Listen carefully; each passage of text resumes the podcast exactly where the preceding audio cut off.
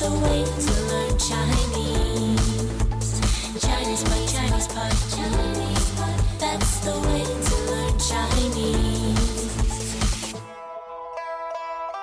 嗨，大家好，欢迎收听中文播客高级课程，我是康妮。我是 Jenny。那康妮，今天我们要说的这个话题呢，啊，很多朋友应该都非常讨厌，但是这个现象呢，对我们中国的历史和文化的发展 都有着非常重要的作用。嗯，而且我觉得每个人从小到大都要经历的。嗯，这就是考试。嗯，那考试呢，在中国，呃，在亚洲吧。就是一件让学生非常头疼的事情，好像你的整个学习、学生的生涯都是为了应付考试。嗯，读书都是为了考试。对啊，所以说呢，我们也把这个呃学习的类型或者制度叫做应试教育，嗯，为了应付考试。对，是的。嗯，好，那其实这个应试教育在中国来说是有传统的。嗯，因为我们古代呢也要考试。嗯，但那个时候是，呃，就是科举考试，嗯，那这个科举考试呢，其实是那时候的政府为了选拔官员而进行的考试制度。啊，好，那今天我们的对话里面呢，呃，又会讲到古代的科举制度，又会讲到现在的这个考试制度，一起来听一下吧。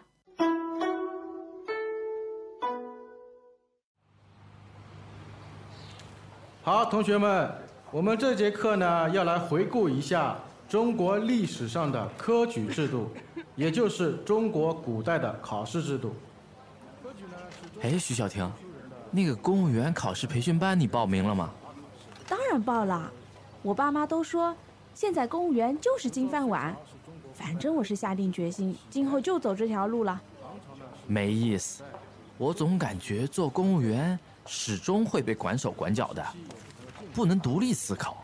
古代的科举制度呢，一般来说分为乡试、会试和殿试。乡试通过后，一般都要有人推荐才能参加更高一级的考试，所以考试者被叫做举人，比较优秀的人才也被叫做秀才。不做公务员做什么啊？现在金融危机，各个行业都不太景气。那可以自己创业嘛？我林峰自己做自己的老板，才不去给别人打工。嗯，我觉得风险太大，不是很稳定。如果你通过殿试被录取了，那恭喜你，已经成为了进士。你没听说啊？现在公务员考试是千军万马过独木桥，通过率很低的。如果没通过的话，时间和精力不都浪费了吗？嗯，反正我已经下定决心了，而且我有信心。在考试成绩公布后，第一名、第二名、第三名就会被称为状元、榜眼和探花。真的给你考中一个状元又怎么样？还不是从基层做起？陈雷，你说呢？唉，我觉得啊我们现在的种种考试和古代的科举制度差不多。你才发现啊，这就叫做换汤不换药。这个是那个是，其实都是应试教育，个人的才能统统给埋没了。其实呢，我个人感觉现在的考试和古代没什么大的区别，个体的能力无法通过这些考试充分的表现出来。看，连老师都同意我的观点。但是，作为一个拥有那么多人口的国家，地区差异那么大，采用应试教育也是没办法的事。切，我就知道他会这么说。诶，康妮，刚刚对话里的几个人物好像我们挺耳熟的，嗯，挺熟悉的，在中高级课程里面出现过。嗯，什么徐小婷、林峰、陈雷，他们是嗯、呃中高级课程一个系列里面的三个学生，那现在他们都长大了。嗯，他们现在要参加公务员考试了，那公务员考试呢，是现在中国的第一考。最重要，然后最受欢迎的。嗯，那这个公务员呢，就是给政府工作的人。对，很多国外的朋友可能觉得，哎呀，这个公务员在我们外国好像很无聊的一个职业，没什么人要干。但是在中国，公务员是大家这个打破了头都要去抢的职业。是金饭碗。对，因为很稳定，而且收入也非常不错，所以说公务员考试呢，就有一点像当代中国的科举考试。嗯，没错，可是我们对话里面的一个男孩子林峰呢，他就不太想当公务员，对吧？嗯，因为他觉得当公务员呢会被管手管脚，啊，管手管脚，是别人真的要管你的手，管你的脚吗？啊、就是把你的手和脚绑住，不让你做这个事情，也不让你做那个事情，很没有自由的。对，嗯被约束了。嗯，是的。那后来呢，我们又听到老师他在介绍这个古代的科举制度、科举考试，啊、要分好几轮，嗯，竞争很激烈的。对。那比较初一级的考试呢，叫做乡试。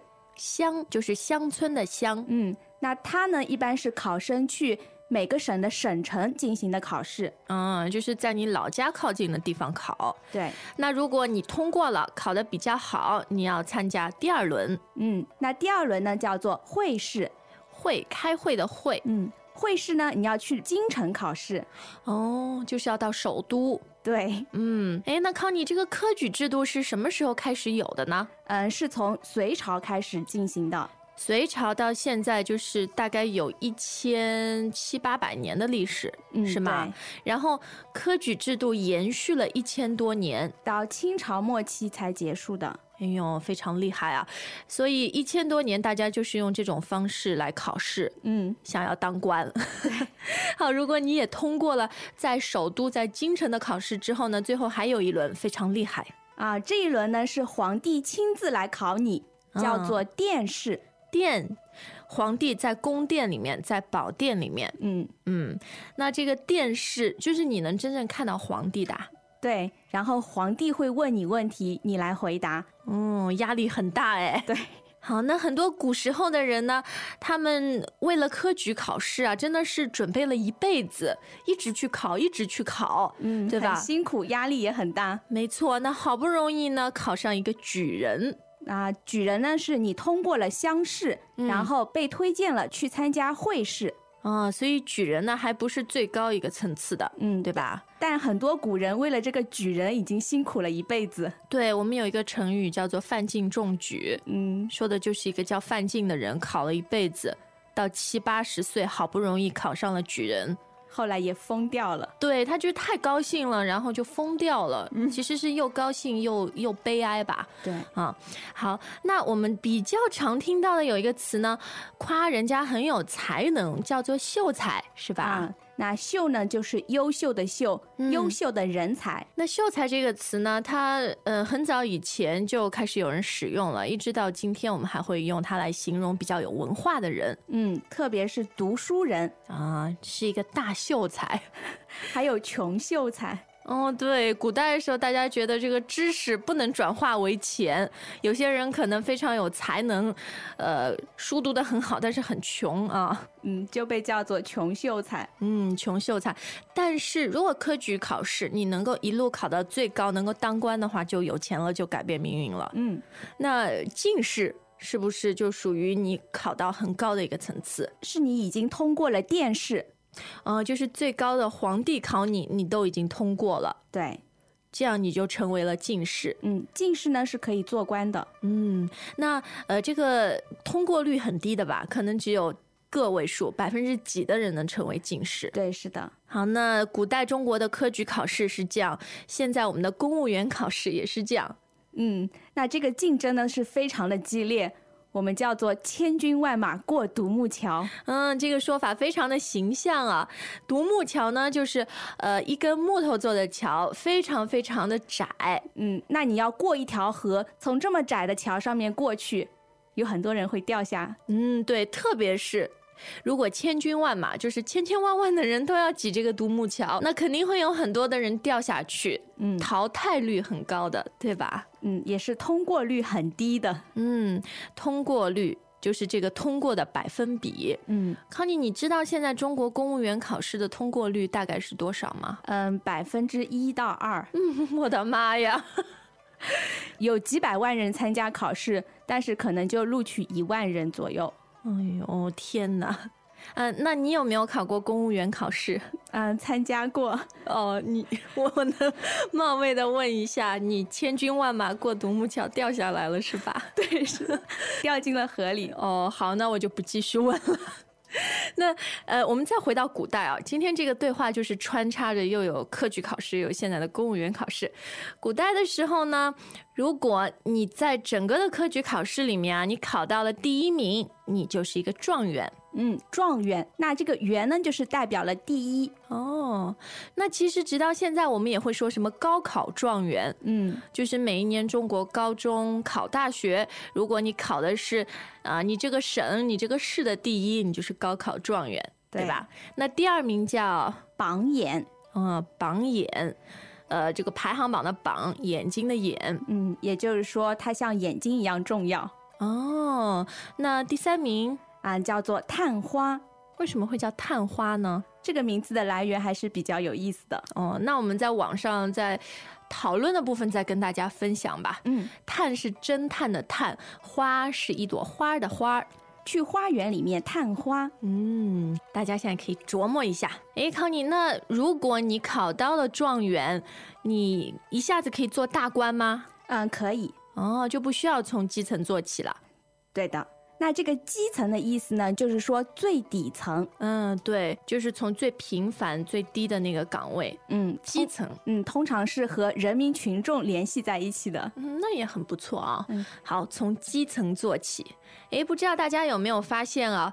呃，这种古代的考试和现代的考试啊，真的非常像，简直就是换汤不换药。嗯，换汤不换药呢，是说你煎药的时候那个水换了，嗯但是呢，药方却没有改变，所以就是你最根本、最基本的那个东西没有变，嗯，只是形式变了一下。啊，叫换汤不换药。诶，那这个说法，呃，是不是有一些贬义、有一些批评的意思？对，是的。比如说现在大家都在说改革，嗯，但是呢，可能出来的一项制度跟以前比是差不多的，你对就可以说是换汤不换药。对，它就是表面一些不重要的地方改了一下，嗯实质上还是差不多的。对，这就是换汤不换药，反正这些考试都是应试教育，应付考试的啊。那很多其实我们自己中国人啊，都说这样的一个制度呢是埋没人才的，嗯，埋没呢是说被埋起来了，外界看不到。嗯，就比如一个人去世了，我们要把他埋在土里，对吧？那别人就看不到了啊。这个人才或者才华，我们常常说被埋没了。就别人看不到你的才能，你的嗯才能呢、也发挥不了作用。嗯，非常可惜啊，但是没有办法，这个制度 就是这样的，可能也是因为中国人太多了，总要有一些方法来淘汰人吧。好，那我们再来听一下，今天包含了非常多有趣的历史和文化知识的这篇课文。 Greetings, everyone, and welcome to Chinese Pod Trivia. Our first question is How long will it take you to become an intermediate Chinese speaker using the Chinese Pod app? Is it A, the rest of your life? B, you should already be an intermediate speaker? C, three months? Or D, Chinese Pod has an app? Yeah, you should already be in. Ooh, that is incorrect. The correct answer is C, three months. That's right. Head over to ChinesePod.com now to register for your access to over 4,000 lessons. Get the Chinese Pod app now on Google Play or the App Store.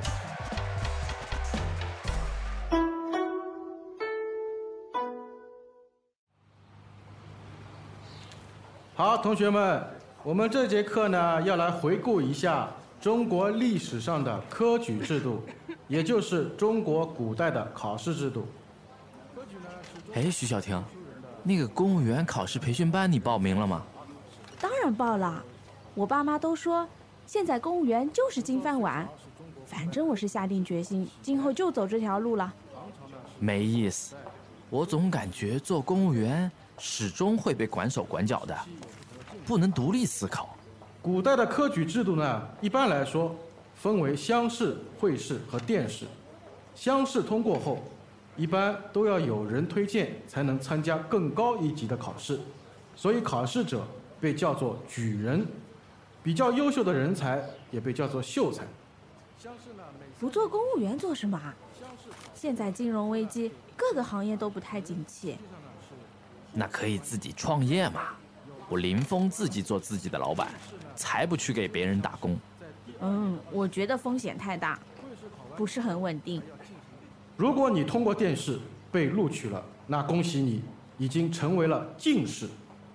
你没听说啊？现在公务员考试是千军万马过独木桥，通过率很低的。如果没通过的话，时间和精力不都浪费了吗？嗯，反正我已经下定决心了，而且我有信心。